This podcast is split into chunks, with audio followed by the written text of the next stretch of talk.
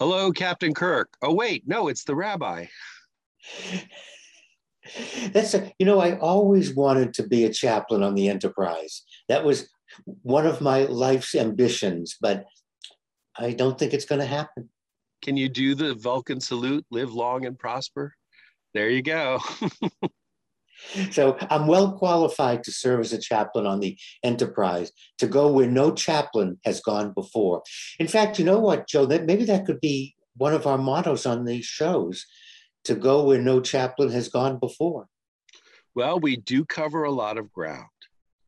For example, uh, uh, I look at, and I've known a number of people who've been involved in events going into space. I remember being touched by Apollo One and the and the disaster with Gus Grissom, and I, I had friends who died on 9/11, mm. and uh, you know, and I for no rational reason, I still become very upset around the first of September through the middle of September dealing with that the events of that day.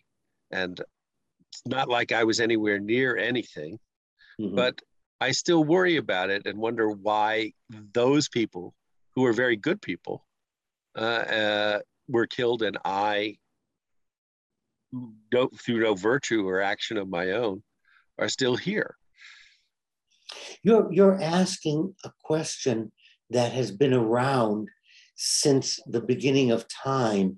And I'm sure that the earliest humanoids, even though they didn't record it, asked that same question while on a hunt.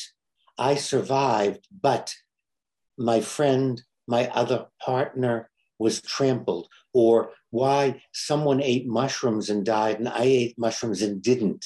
You know, I, I think we're, as human beings, that's part of our dilemma is this question, this wondering, why me or why not me? So you you asked the, the question, which way did you want to start with? Why did the why did those things happen to those people? Why them? Right? They were good people. Somebody was they were going to work in a building. They had maybe went to religious services before, maybe after they go, they went to little league games. And the book that comes to mind is The Bridge of San Luis Rey and it was written by a Jesuit priest. And I don't know if the story has any veracity in terms of the, the bridge or the place. The question, he, the bridge collapses and some people died who were crossing it. And he asked the question, why them? And so he began to look into their lives to see if he could tease out or something would jump out as to why at that moment. And chances are, good listener, you may have read the book. It was required reading 100 years ago when I was in school. I assume we can still get a copy of it. But needless to say, you don't have to read the book because haven't we all picked up the well we don't pick up a newspaper haven't we all read the news on our ipads or haven't we watched a tv show we see an event and we say to ourselves or turn to someone else and say, why them? Why did it happen? So we don't have to pick up a book that explored their lives. So let's start. The question is very human. There's nothing irrational, illogical about asking the question. So to be fair, we all ask the question. Okay? And so let's talk for a few minutes about what's going on here. As I've mentioned before, as human beings, we like to connect the dots. In fact, if you look at the sky behind me, you may be seeing patterns. You may be seeing a picture of an animal. You may be connecting the dots in some way, and then an object appears a house, a bear, a soup ladle, a potato latke. Doesn't what it, a knish. Doesn't matter you may be connecting the dots. And we Could you do, point out the winning lottery numbers? Actually, like the winning lottery number is in the sky behind me. It's up to you to connect the dots so you come up with the numbers. So that's that that's where we're going to start, Joe. it's human to connect the dots. And when we see events, that's exactly what we're doing. We would like a cause and effect. We would like to have a reason. One is I might be able to protect myself. If everyone that ate a particular kind of mushroom died, I now know not to eat that mushroom.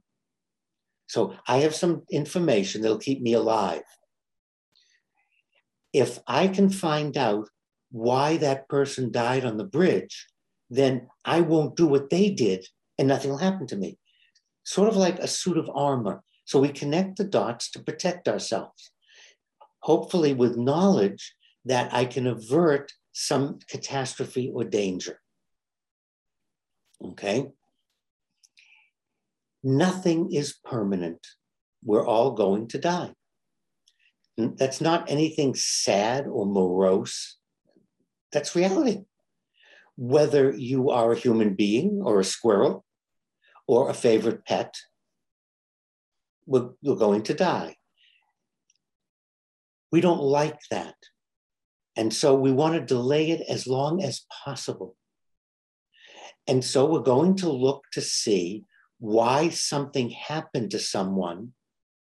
And then again, I might be able to delay my time of death. The whole goal human beings do not like the fact that there are no reasons. We don't like that. That's very unnerving. If I drop my coffee mug gravity will pull it to the floor. Okay, it'll hit the floor. There's a reason for it happening. We wouldn't like a universe or place where there weren't any physical laws. So we want to make the rest of the world having have some kind of physical law. We want things connected. And then we can feel more comfortable that, oh, the brakes failed oh, the person had a heart attack. That's why the accident. Oh, okay. It's sad. We don't like saying it's arbitrary. Anything can happen to any of us. And that's why we spend so much time on science research with certain diseases to see if we can predict or head them off. And that's helpful in, in illness. It's helpful that we want to find a reason because we are finding cures if not a cure, a delay for cancers. We're now putting a lot of time into Alzheimer's disease and Parkinson's, we're putting research into. So it's really helpful when we turn this energy into the physical world. But in the world that we live in, things happen. And someone came up with that bumper sticker, but we really don't believe it. We'll refer to it and say blank happens, but we don't believe it. We don't want to believe it. However, it is true. There's an arbitrariness to life. And that's what he discovered with the book. There's an arbitrariness. The people on the bridge died.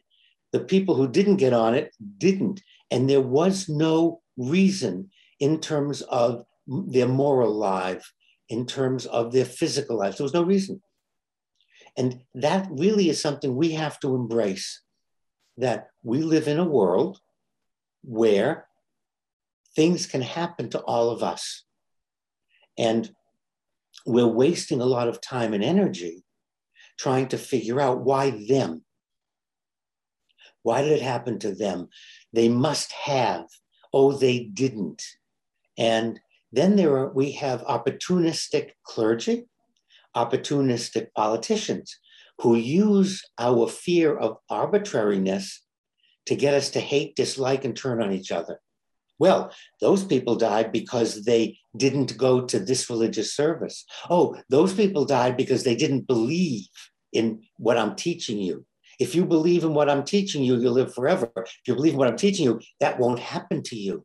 It's opportunistic because as we look out the window at the universe, we find that events happen to us.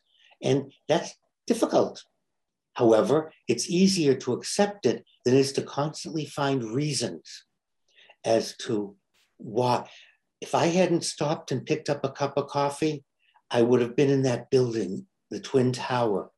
What drove me to get a cup of coffee? And I read a, extensively on a couple of people that said that, and they were torturing themselves trying to figure out why they picked up their cleaning or why they picked up their coffee. The reason is there's no reason. They just decided to pick up their coffee. And the event happened. And then you can move on with your life rather than spending all your time trying to figure out why them, why it happened to them. But does that jive with the the religious view of life? Does God not interfere at all in our events, our daily events? There are no angels, as they have in the movies, sticking out their arm to keep us from crossing the street at the wrong time. Where were the angels during the Holocaust? Six million Jews were marched off because they were Jewish, the gypsy population. 15, 30 million Russian citizens were killed. Where were the angels? Come on, it doesn't jive with the world. It's what we would like to believe, like to happen. If we pull back, we see that we live in a world that God created with physical laws, with rules. He created them, and He gave us free will. Therefore, He has decided I've created a system and I've created vaccines. So you don't have to die of COVID. The fact that you choose not to take them is your free will. You can choose not to. And the fact that you choose to take them isn't because an angel is doing it. I'm creating, everything is there for us. God really created a Garden of Eden. Who poisoned the water on our planet? We did. Who makes the food unedible? We do. Why are people starving? There's plenty of food. God created this whole system of balance, and it, it, it has to stay balanced. And we make a mistake of let's wipe out this bug or insect. Well, it turns out that in order for certain birds and bees to survive, they need to eat this insect. We get rid of the insect, we don't have pollination, we're, we're going to starve to death. So God created this beautiful system for us, and we're part of a system. And it operates beautifully until we use our free will to interfere. And when we interfere with the process, we hurt each other. And within that same system, things can happen to us. Just so, make- what we have to do is connect the dots and find our place in the universe and fit ourselves into a spot that doesn't create disharmony, but finds the harmony in all of God's creation. That's and that's what true religion would teach. And again, I have some opportunist clergy who can see this as a chance to present an alternate view if you follow there. And usually, what they're telling is harmful to somebody. Even though I may want to believe it to think I'm better, when you step back, if I do that, someone else gets hurt. Plus, that pastor makes millions of dollars. You know, Joe, I'm always suspicious of my pastor, clergy colleagues who own more than one Lear jet. One jet should be sufficient. Why do one, you need? I agree. One jet per pastor. Thank you. Somebody you. write that down. Please. Well, one thing that isn't in excess is the amount of time and wisdom you, you share with us, Rabbi. Thank you very much for your insights and your perspective on the universe. And I, I welcome to questions from our listeners and another talk with you, Joe. Have a good evening.